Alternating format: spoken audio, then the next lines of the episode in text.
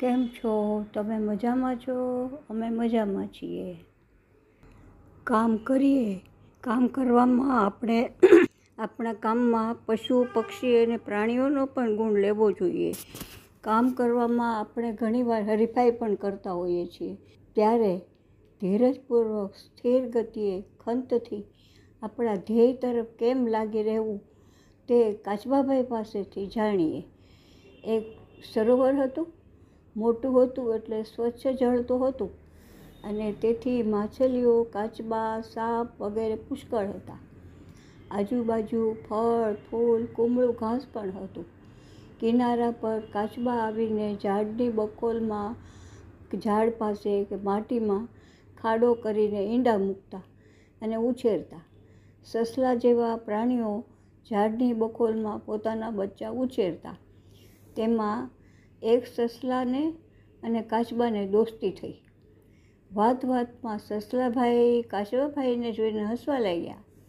ભાઈ, તમે તો બહુ ધીમે ધીમે ચાલો. તમે કિનારે પહોંચો, ત્યાં સુધીમાં તો હું ચાર વાર આવજા કરું. કાચબાઈ ભાઈ કહે, એવું નથી. અમે તો થાક્યા વગર, આળસ કર્યા વગર ચાલ્યા કરીએ અને ચોક્કસ સમયે પહોંચી જઈએ. સસલાભાઈ કહે તમે અમને ન પહોંચી શકો. સસલાભાઈ કહે, શરત લગાડવી છે? ચાલો. તો કાચબાએ પણ કહ્યું કે, લાગી શરત. જો થોડે દૂર એક મંદિર છે, ત્યાં કોણ પહેલું પહોંચે છે? જે પહેલાં પહોંચે તે ઘંટ વગાડે. સસલો કહે, ચાલો, હું જ ઘંટ વગાડીશ. કાલ સવારે વહેલા ઉઠીને એક જગ્યાએથી ચાલશું. બરાબર ને? ત્યાં એક ખિસકોલી આ વાત સાંભળતી હતી. તેને સાક્ષી રાખી અને વાત મંજૂર થઈ. બીજે દિવસે સવારે કુકડાભાઈ કુકડે કૂક કરે, સૂર્ય ઉગે, ત્યાં બંને તૈયાર થઈ ગયા. ખિસકોલીને જોવા માટે બોલાવી અને ખિસકોલીએ તાળી પાડી એટલે બંનેએ ચાલવાનું શરૂ કર્યું. સસલાભાઈએ તો છલાંગ મારી ને જાણે કે દોડવા જ માંડ્યું. અને કાચબાએ ચાલવાની જેમ જ દોડવા માંડ્યું. એટલે એમ કે કાચબાભાઈ દોડવાની દોડવાની જેમ ચાલતા હતા અને સસલાભાઈ ચાલવાની જેમ દોડતા હતા.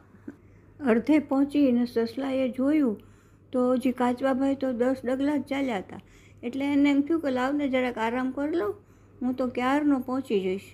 એમ કરીને એણે તો લંબાવ્યું ને ઠંડા પવનની લહેરમાં એને ઊંઘ પણ આવી ગઈ. નીંદર મજા નહીં થઈ. આ બાજુ કાચબાભાઈએ તો પોતાની રીતે ચાલ્યા જ રાખ્યું. આરામ કર્યાની જરૂર નહીં એને. અડધે જોયું તો કાચ સસલાભાઈ ઊંઘતા હતા. એને એમ જ કરીને પોતાની ગતિએ ચાલે જ રાખ્યું. અને થોડી વારમાં મંદિરમાં પહોંચી ગયા. ને મંદિરમાં જઈને દોરી લટકતી હતી એટલે મોઢામાં કૂદકો મારીને પકડી લીધી અને ઘંટ વગાડ્યો ઘંટના અવાજથી સસલાભાઈ જાગી ગયા અને જોયું તો તો કાચબાભાઈ ઘંટ વગાડે છે. ખિસકોલીબેન તાળી પાડે છે. આજુબાજુ કાબર, કાગડા બધા કલબલાટ કરી મૂક્યું. એટલે સસ કાચબાભાઈ જીતી ગયા અને સસલાભાઈ હારી ગયા. આપણામાં કહેવત છે ને કે ઉતાવળા સો બાવરા અને ધીરા સો ગંભીર. સસલાભાઈ પોતાની બડાશથી હાકી હારી ગયા.